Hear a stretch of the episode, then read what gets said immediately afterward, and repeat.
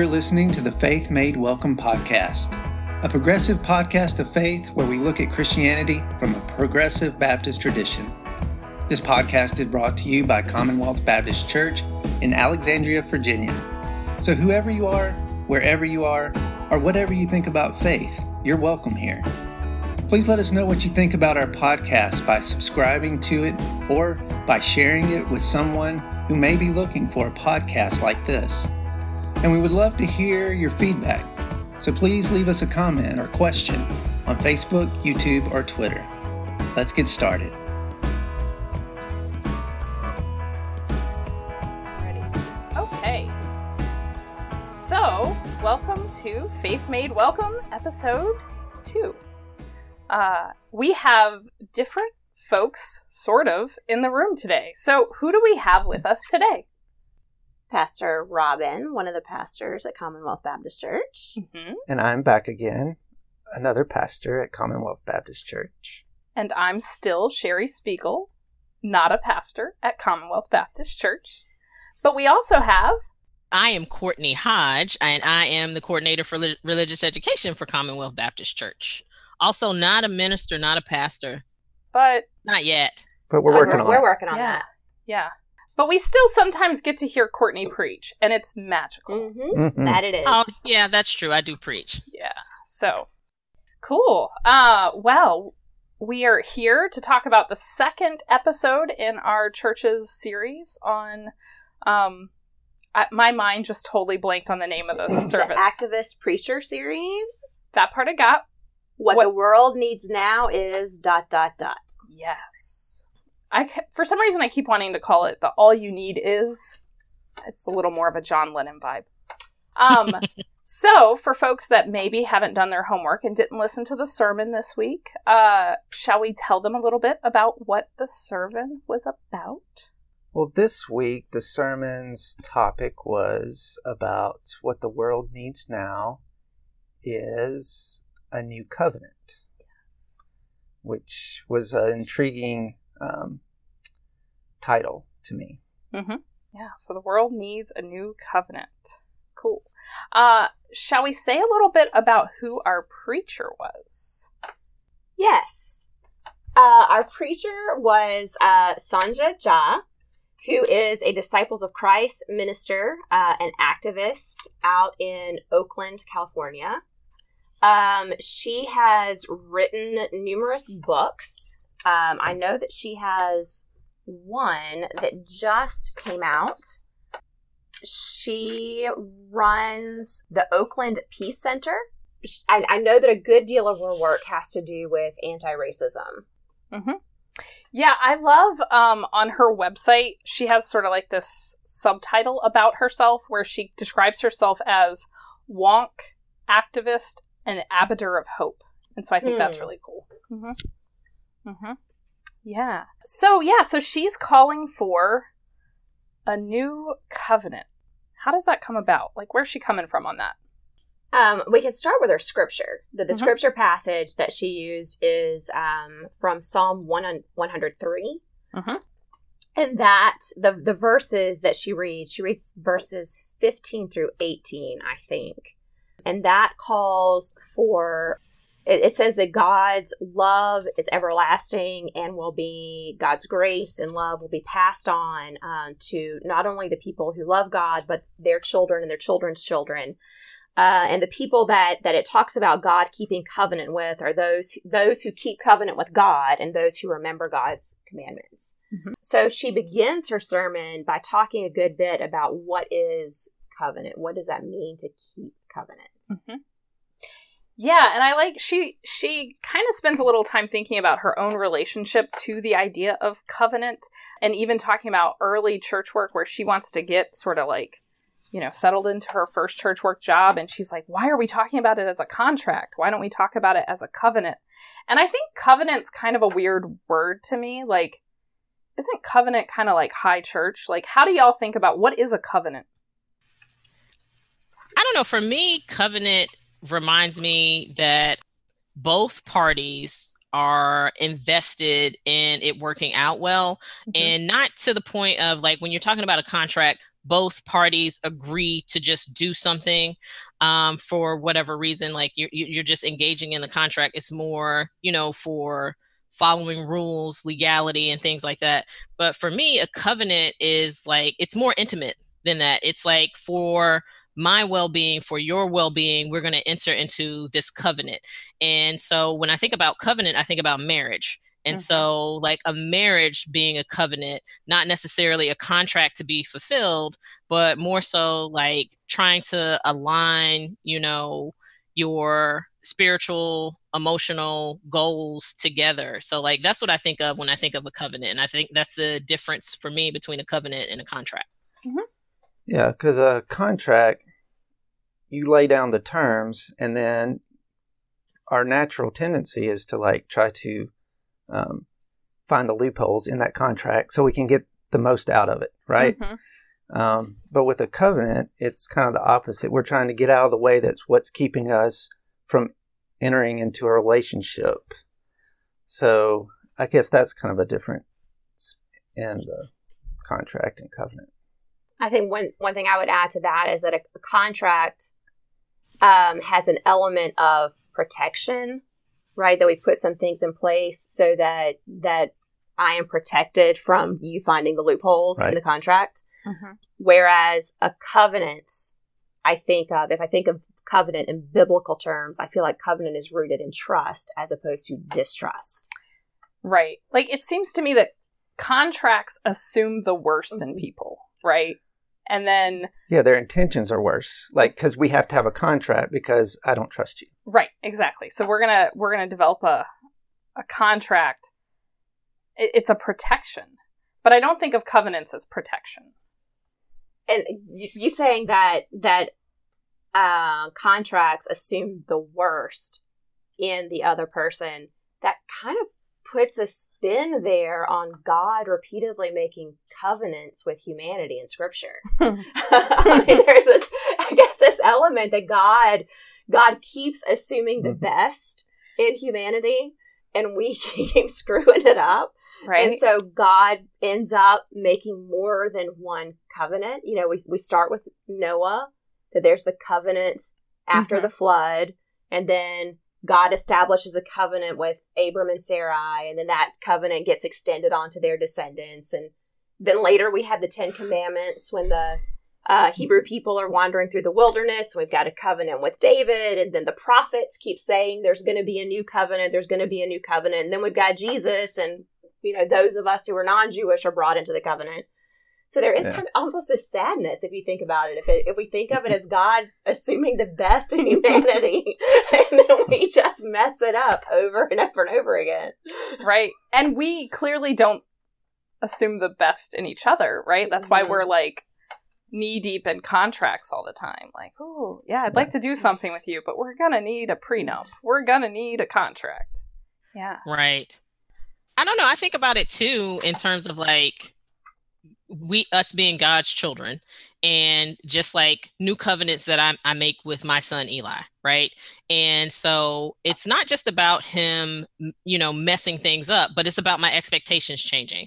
Over time, I have different expectations uh, of him as he grows. And so as we grow as the children of God, I think God changes up what the expectations are. Are like look when we first started out we're going to have rules about you know eating and all of this stuff but now it's like hey let's work on rules about like how we treat each other. And so it's kind of like you know i i take it to to be like yes in part we are messing things up and we need to readjust but also in part like i think god's expectations of us are changing as we develop relationship uh, with god.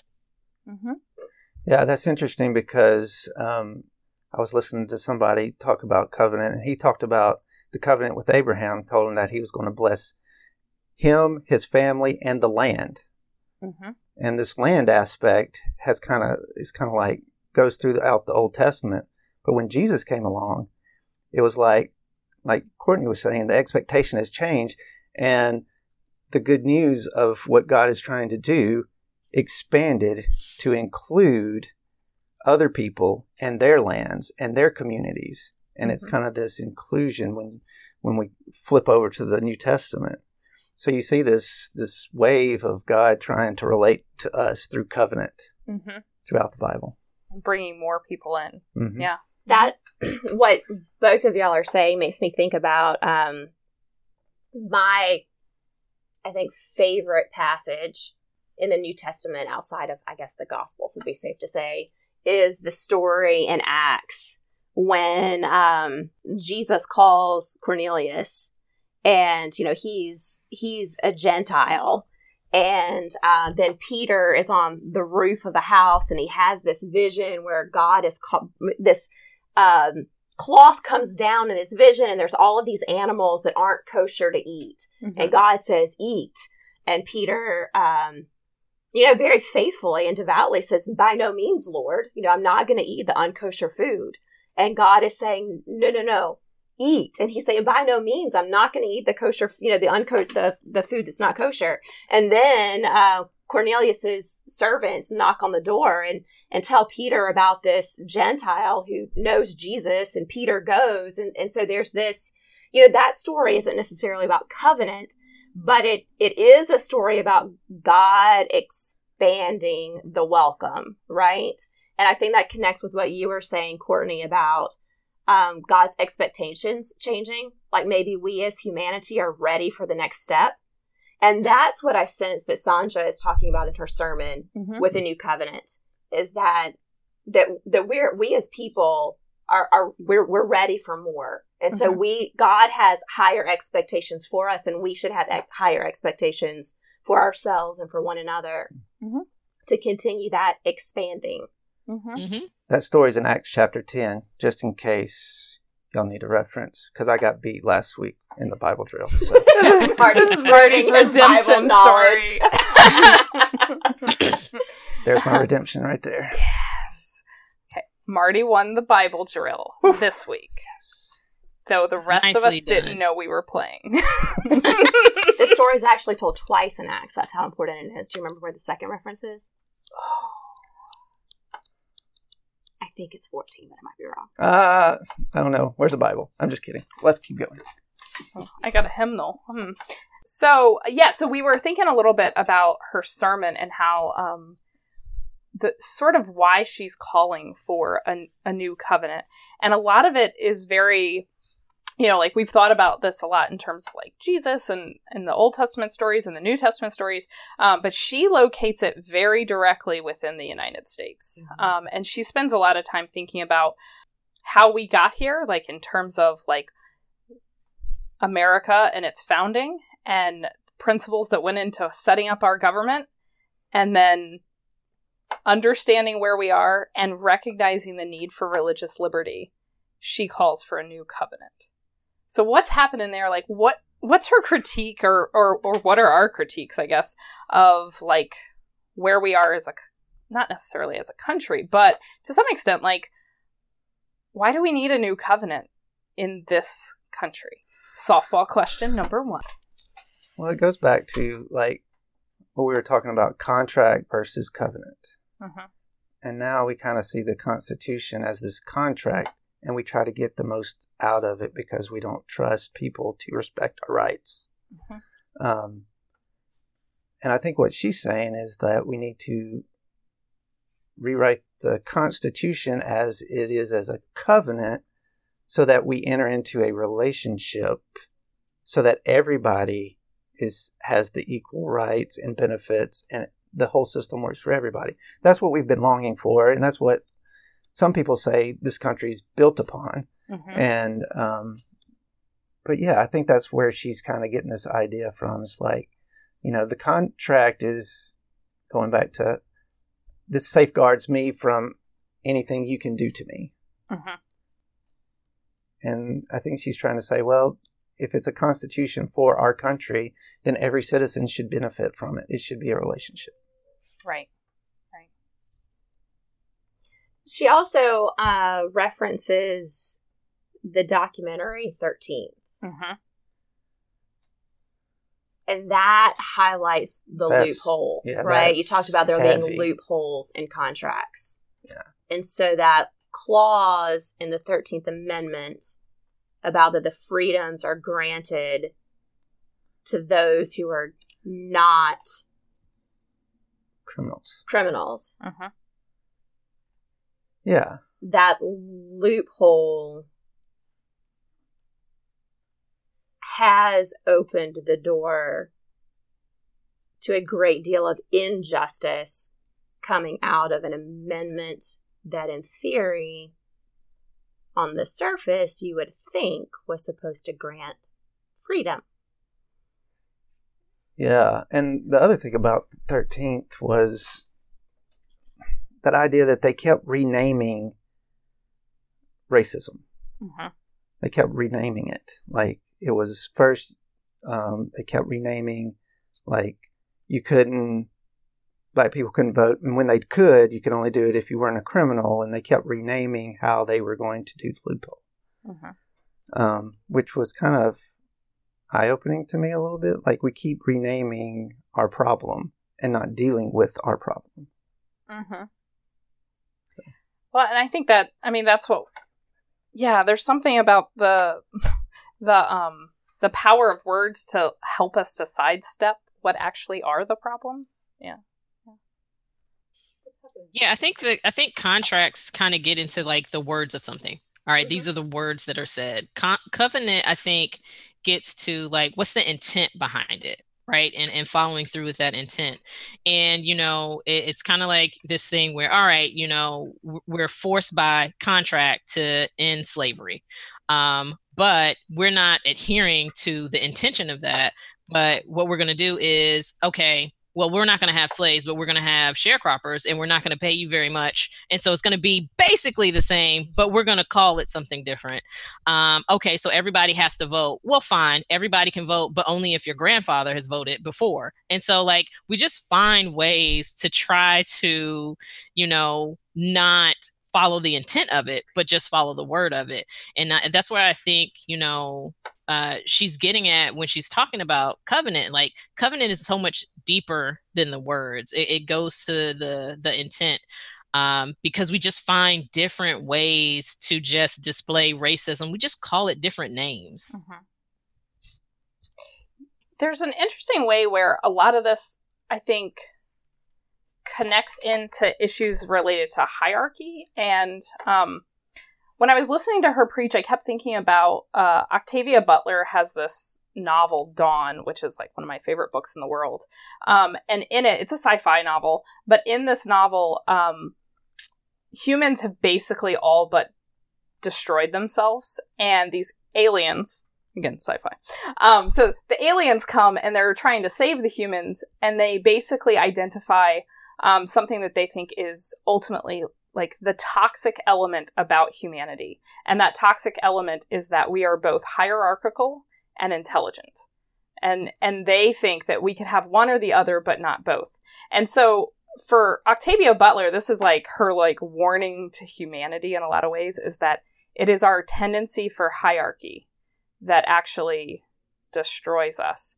Um, it's that combination of that and intellect, and I see that a little bit in how we we insist upon contracts in part, maybe, um, or we we're drawn to them because we're hierarchical. We can't we can't believe everyone's sort of equal. We we're always developing these tiers of humanity. And I think if you look in how our government is set up, there's hierarchy in everything that we we do, right? Um, and so um, I don't know. I've thought a lot about how hierarchy contributes to some of the problems that sort of started with, I mean, the founding of our country ultimately. And protecting our spot in the hierarchy. Yes. Right? So you don't want to be, even if you're not on the top rung of the ladder, at the very least, you can keep yourself from being knocked down to a, a lower rung on the ladder. Right. Which is often why white women will align themselves with white patriarchy Mm-hmm. as opposed to aligning themselves with black women. Right. Um, that we will sacrifice, right, our own well being as women for fear that we might lose our place on the ladder. Right. The danger of white lady tears, Mhm. right? Mm-hmm. Mm-hmm. Yeah. Which I guess, I mean, goes back to this connection of covenant and, and trust. That if we're going to create covenant with one another, we've got to be invested in each other's lives. Mm-hmm. Yeah, it's interesting to think about covenant because I think one of the first steps of covenant is actually caring about the other parties mm-hmm. And their well being.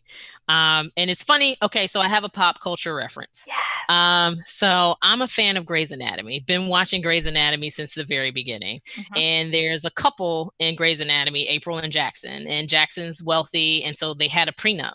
Um, and the relationship doesn't work out. So they're ending up going through a divorce and they're having a hard time. But then they remember the prenup and not just like what was in the prenup, but why the prenup was written. Um, because, like Jackson says, this prenup was written by p- two people who loved each other, who wanted to protect each other if anything went awry. And so, um, you know, like even in that contract, their intent to not protect themselves, but to protect the other um, I think made a difference in, in, in what that was. It was more of a, a covenant than just a contract.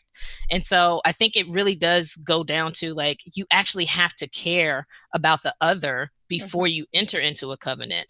Um, but for us, I feel like what's happened is our contracts are based on a flawed system. And so um, we might have to start with some contractual negotiations before we can get to the covenant part.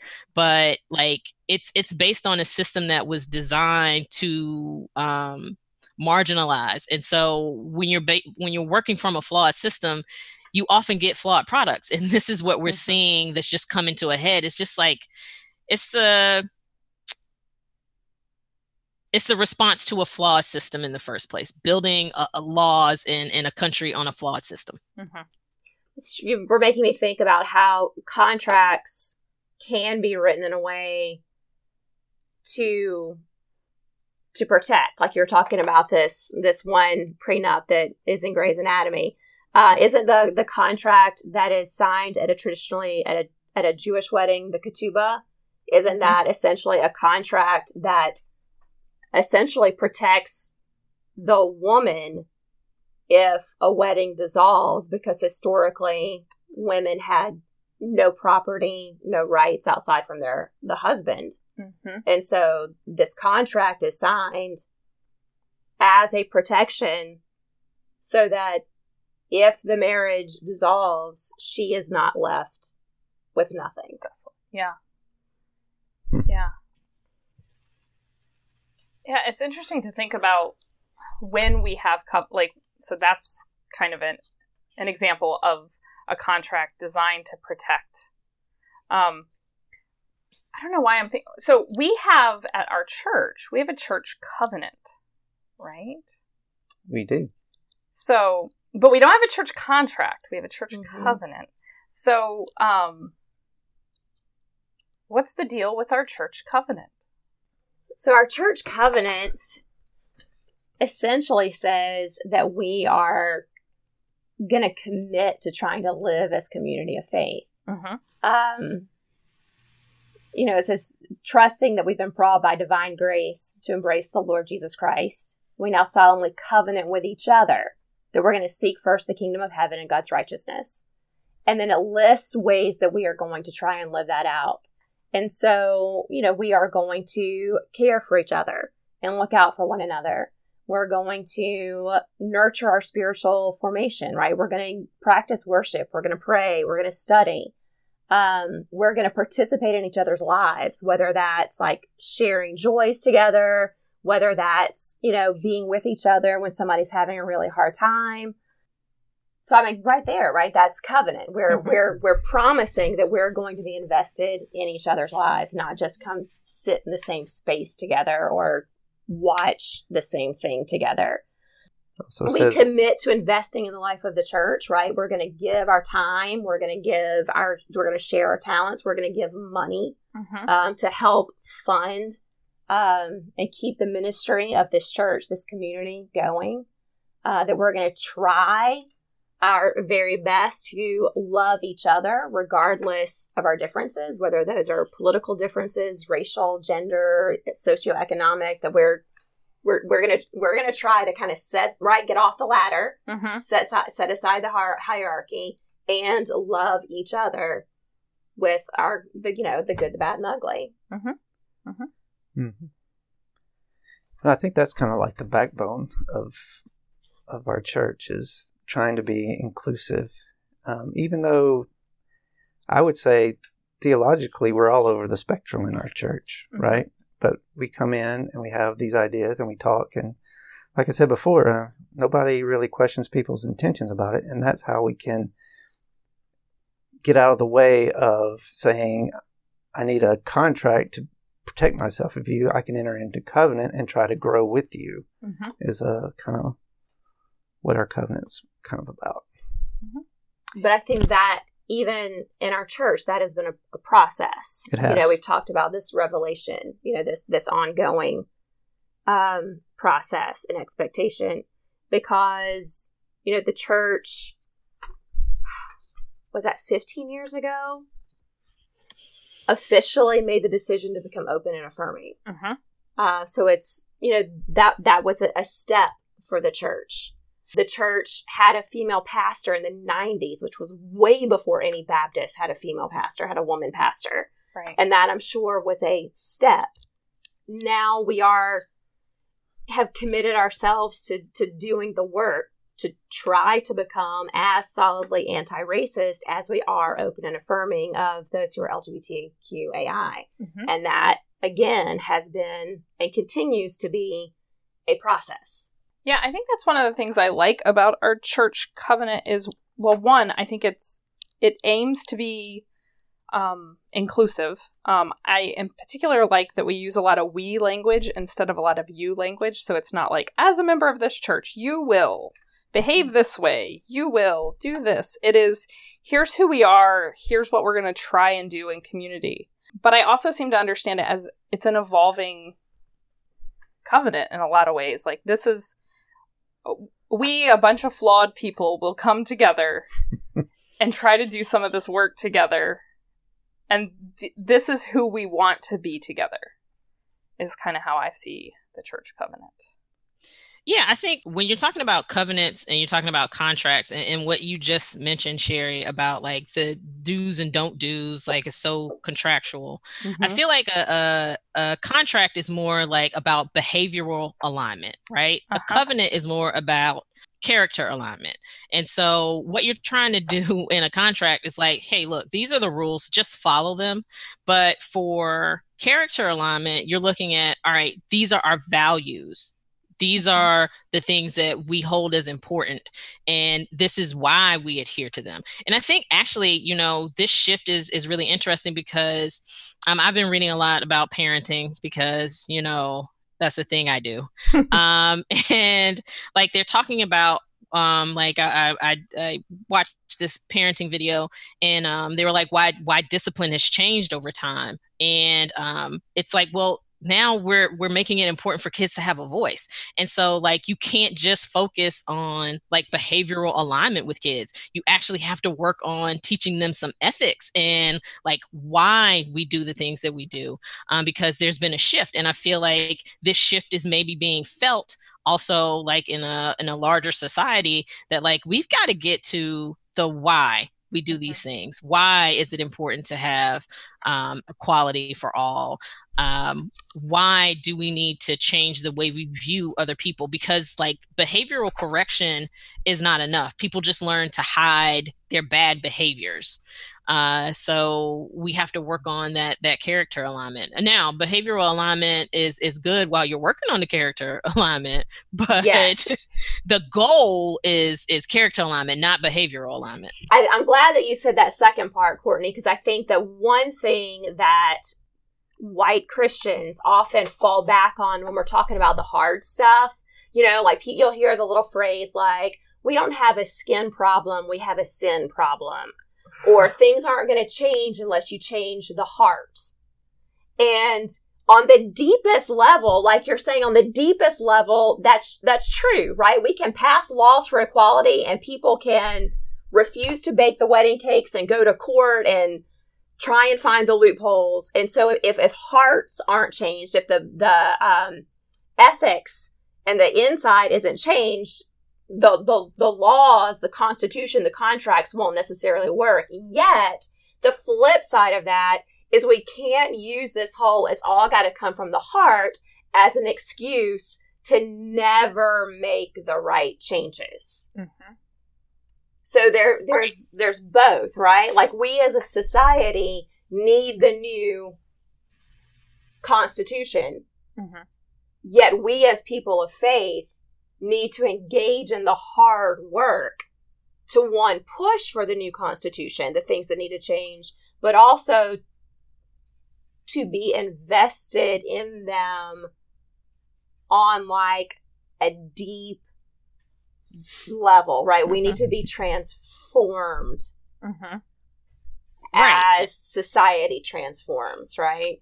Yeah, that's and I the think spiritual that, formation we talked about last week. Sorry, Courtney, go ahead. Mm-hmm. No, it's fine. Sorry, I was interrupting. Um, and I think that goes back to uh, like when I was in seminary, uh, my my professor of uh, Old Testament talked to us about lenses, and that everybody views the Bible through a mm-hmm. certain lens and try to understand what your lens is. And um, my lens has always been what I realized was uh, love the Lord your God with all your might, with all your strength, and love your neighbor as yourself.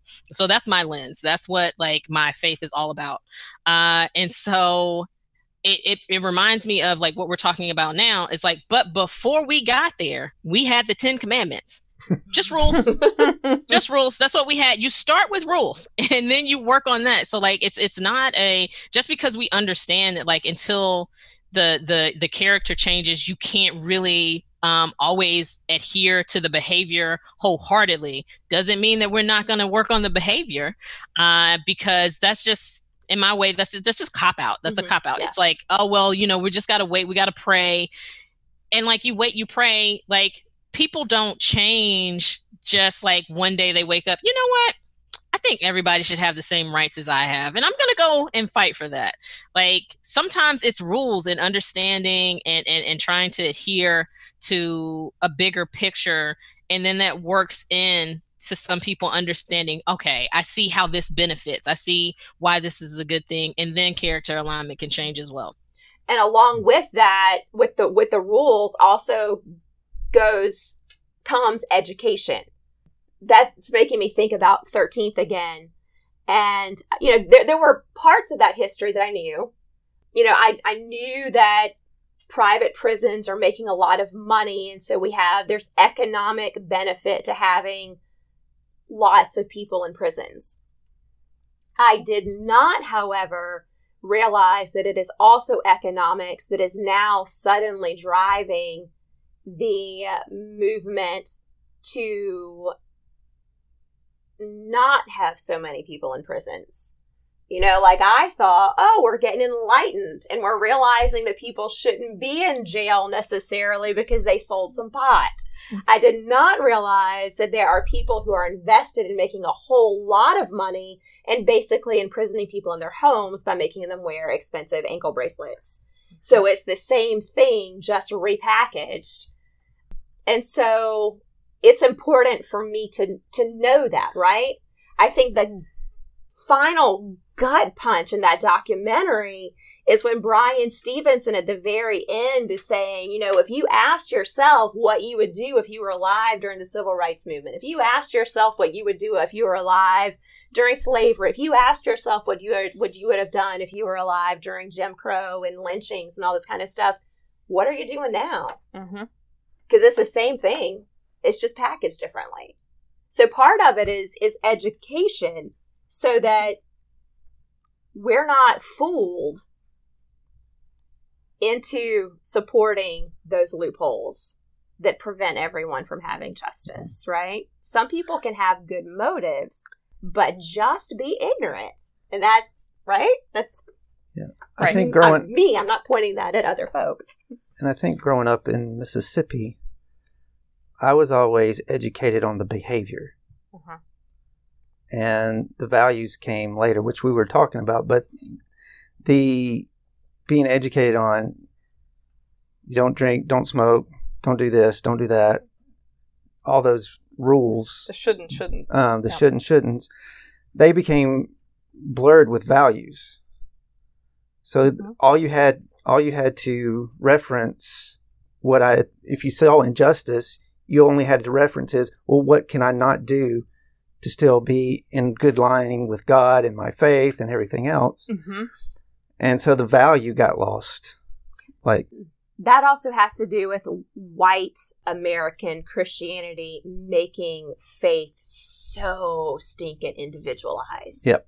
Right? If it is just about me doing the right things to have my personal salvation protected, then I don't have to worry about what's happening out there. I have and and that that's also how we can you know missionaries can can go into places and just preach and not think about fixing what's or not fixing that's still imperialistic lifting up communities to help fix right the the systems that are broken um you know it doesn't matter if you're starving if i can tell you about jesus you can have salvation Yeah. Which, And which is so, it's so interesting because, like, if we think about, like, well, the actual Jesus program, right? Like, that's so weird to even think about. Like, uh, before we started recording this, I was looking at something by Richard Rohr, Rohr who um, we all love, I think. Um, and Richard Rohr talks about um, the social program, is what he calls it, that Jesus advocated advocated for, which he says was based on communion, friendship, distribution, and partnership. And so, like, the idea that, like, we can go in and just tell people about Jesus.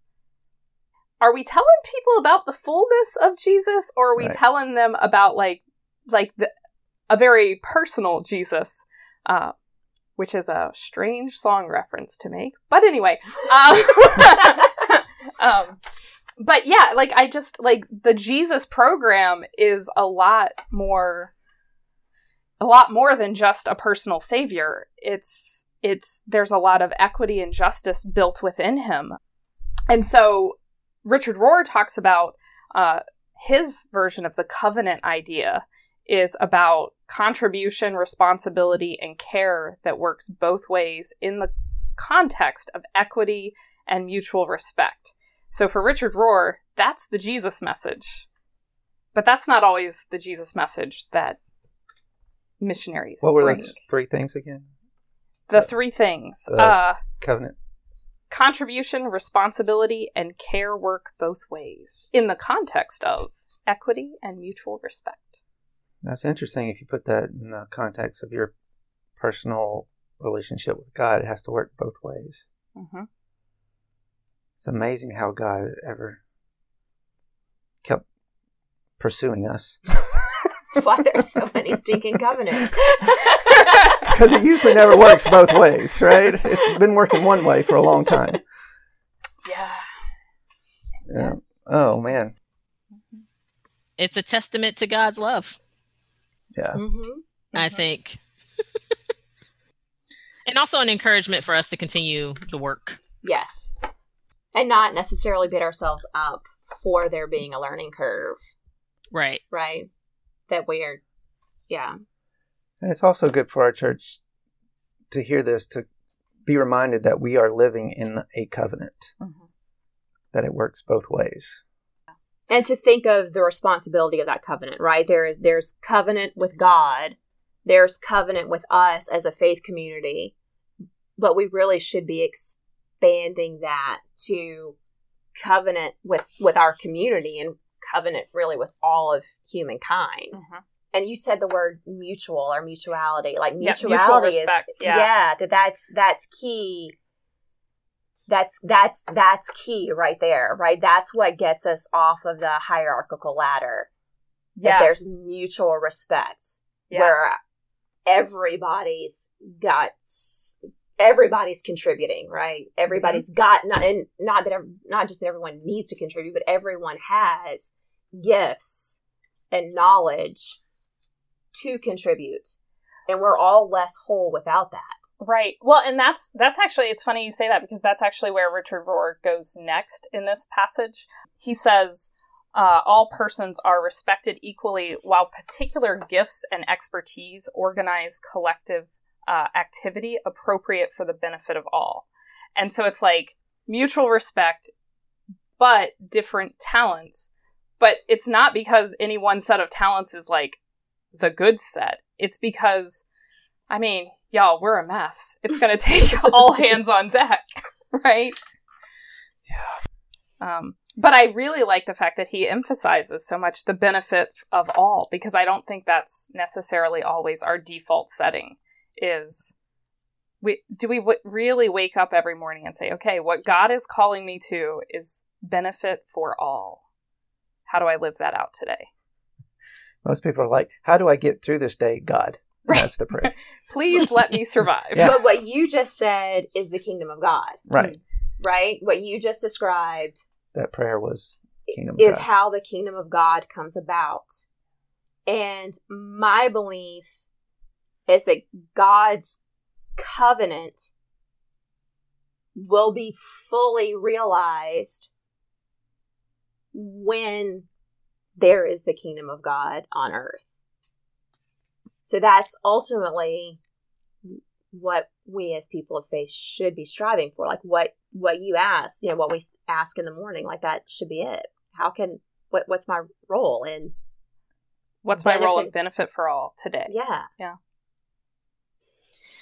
You know, it's interesting. I know it, it seems like so unrelated, but like what God has kind of worked with me on over the past few years is um, accepting myself as as like all the things that I am. So when I was in college, um, I was in a women's studies class. I never raised my hand. I had nothing to contribute, but I was going to be a good student, a good listener. But my professor decided to call on me one day and um, he was asking me well what do you think about you know some of these issues surrounding women and, and women's rights i was like you know to be perfectly honest i'm i'm i have to deal so much with being black that i don't get time to really think of myself as a woman. And so like i'm com- i'm combating so many things about being african american that i don't always think of myself as a woman. And so like this is where i think uh, intersectionality has really come into play to talk about just all of my pieces. Mhm. um, you know, when we're talking about, you know, covenant for all and, and looking at all these things, that like it is unique to have black issues, to have lesbian issues, to have um, issues as a woman. And like they kind of make something just completely unique to every single one of those individual categories. Uh, and so, you know, that's where like I really think I've begun to see like, no, like really all the groups have to be. Uh, we have to work on all marginalized groups. And so, like, none of us free until all of us are free. Mm-hmm. Yep. Yeah. You know, another video that by the uh, time we this podcast comes out, the church will have heard it because it's going to be part of our service this week. Uh, has a has a little interview with Malcolm uh, Geit, and he talks about the idea of covenanted discomfort. And I think one of the things that just ties in maybe to what you were just talking about, Courtney, is like he's he's talking a little bit about how um, you know, when we're in church and we bring all of our differences into the church, like I think we like to just, you know, stay where what's comfortable and focus on just like what's easy and, you know, who's similar to us and stay in these kind of little pockets. Um, and he's sort of saying that, um, you know, part of the covenanted discomfort is pushing us beyond those comfort zones and trying to get us to like look at how do we connect with with all the different experiences that are out there. Um, and he specifically says uh, the liturgy helps us say the hard thing. And I think it's like, for me, it was this image of like reaching across the aisle and starting to look for perspectives that aren't ours and seeing the way that all these things uh, that a person brings to the table are like integrated and yeah. we don't as we're we're considered a low church tradition. Like you know I, and we're like low of low church at commonwealth baptist because we have very little liturgy and we're just not we're not formal at all. And so we don't we don't have you know we don't say a creed every week. Right. Um about as far as we get as we say the Lord's Prayer every week. And when we were together, we would pass the peace. Now, a lot of people just greet each other instead right. of saying the peace be with you and also with you, our, peace and peace of Christ be with you. And I, I mean, there's there's something to that, right? If you think about going up to someone that maybe you're having personal conflict with uh-huh. and saying peace be with you there's there's that creates a connection and a bond, right? Or going up to someone whose life experience means that they may not be having peace right now, mm-hmm. right? If you think about, you know, our church, um, let's say when when the Obergefell court case was kind of up in the air, right? That caused a whole lot of anxiety in mm-hmm. our church. To to go to someone and say, "Peace be with you," when you know that what's going on in their life or their circumstances because of who all the pieces of who they are, uh-huh. as Courtney was saying, is causing them a lack of peace, right? That in and of itself is community building and building that mutual care and, and respect uh-huh. that I can recognize. You know, if I'm mad at you, I don't want you to have peace, but I'm telling you that I do. What does that mean? Or I recognize that your circumstance means that you are not experiencing peace right now, mm-hmm. and I wish that for you. Mm-hmm. That acknowledgement in and of itself is, is, creating mutuality. If I can recognize that circumstances are causing you to not have peace right now, I end up sharing some of that with you. Mm-hmm. That's how we get empathy, right? We right. empathize and that's in our church covenant right? Like uh we will participate in each other's joys sure sure but we will also bear with compassion and empathy each other's burdens and sorrows. And so i think part of that is the ability to like show up and be interested and invested in understanding um what the folks in our community bring to the table every time they they come to the although we don't actually come to tables right now but you know you know what I mean. One day. One day. Virtually. Virtually come to the table. Yes. yeah. Um actually, you know, it's it's interesting, you know, Sherry was talking about liturgy and um we're talking about just like the everybody's gifts kind of coming together and it's important for everybody to have their gifts come together. And I think that it's what what it brought to my mind is just the elements of our worship, right? Mm-hmm. So we have the music, we have the call to worship, we have the prayer, we have the sermon, we have the children's sermon, uh, and then we have the benediction, right? And I think all of those play a role. And I have a confession to make. A lot of times I base my children's sermon on the call to worship that Sherry writes uh, because, like, it, it, it, it condenses what I know the message is. And then I'm like, all right, I'm gonna pull from this because I have to give a condensed message to the kids and something that's like relatable. And so like they all work together to and and some people might get more out of one than the other but that's that's on purpose right it's on purpose it's intentional um that we're using our gifts humor uh you know creativity musicality to you know work with each other to bring us all closer to what god would have us to be mm-hmm. i love that you know, it's interesting. This week, um, I tend, well, I've been writing the calls to worship a little later and later each week lately. Um, because I can plug them into the sermon at the last minute. That's okay. Courtney's been doing this. Maybe that's why she's she waits for me. sermons later and later. she's waiting on I you. Do. I, am like, fault. what am I supposed to talk about? but it's sometimes some weeks it's so interesting how like all the pieces just come together anyway. Um like there will be weeks that maybe i don't have a chance to catch up with robin and uh, marty and figure out like what are they preaching about and so i just kind of wing it and then somehow like i love it when all the pieces just come together. And so this past week you know the call to worship and the whole sermon was about hope. Um and Ryan, our minister of epic music, I've decided that's his new title. He's gonna, he's gonna freak out to hear a minister in there. Oh. director. Gonna- okay, he's gonna like director of epic music, fine. Um, but like he and I like I didn't look at what he was doing in terms of his music either, and it was like an original Ryan song. Uh, but the call to worship and his song just talk to each other in this really awesome way. Um, I love it when a plan comes together. Right. That that wasn't actually a plan. Right. I, I love that too. Well, it like, there's to be my plan. Right. God's plan comes together. It's always nice to be a part of it. Mm-hmm. Yeah, yeah. Final thoughts, y'all. This has been a great, great chat. I've enjoyed my first podcast. That's gonna be my thought. This was this was fun. Yeah. Well, we enjoyed having time. you, Courtney. Well, thank you for having me. Have you on more podcasts. Sure, why not? You get good insight, Courtney. yes, indeed. Indeed. Um, any final notes? Do we need another Bible drill? Anyone? No, we're good. We're good this week. No, Marty I have ADHD. himself. I'm not gonna remember all that stuff. I remember the big picture. Love. Yeah, that seems important. it's one of the big ones. Yeah, I'm always impressed by people that can memorize all that stuff, but the big ideas are what we need. Um, so, next week we'll do another one and we'll uh, keep looking at what the world needs now. So, thanks, y'all. Thank, you. Thank you.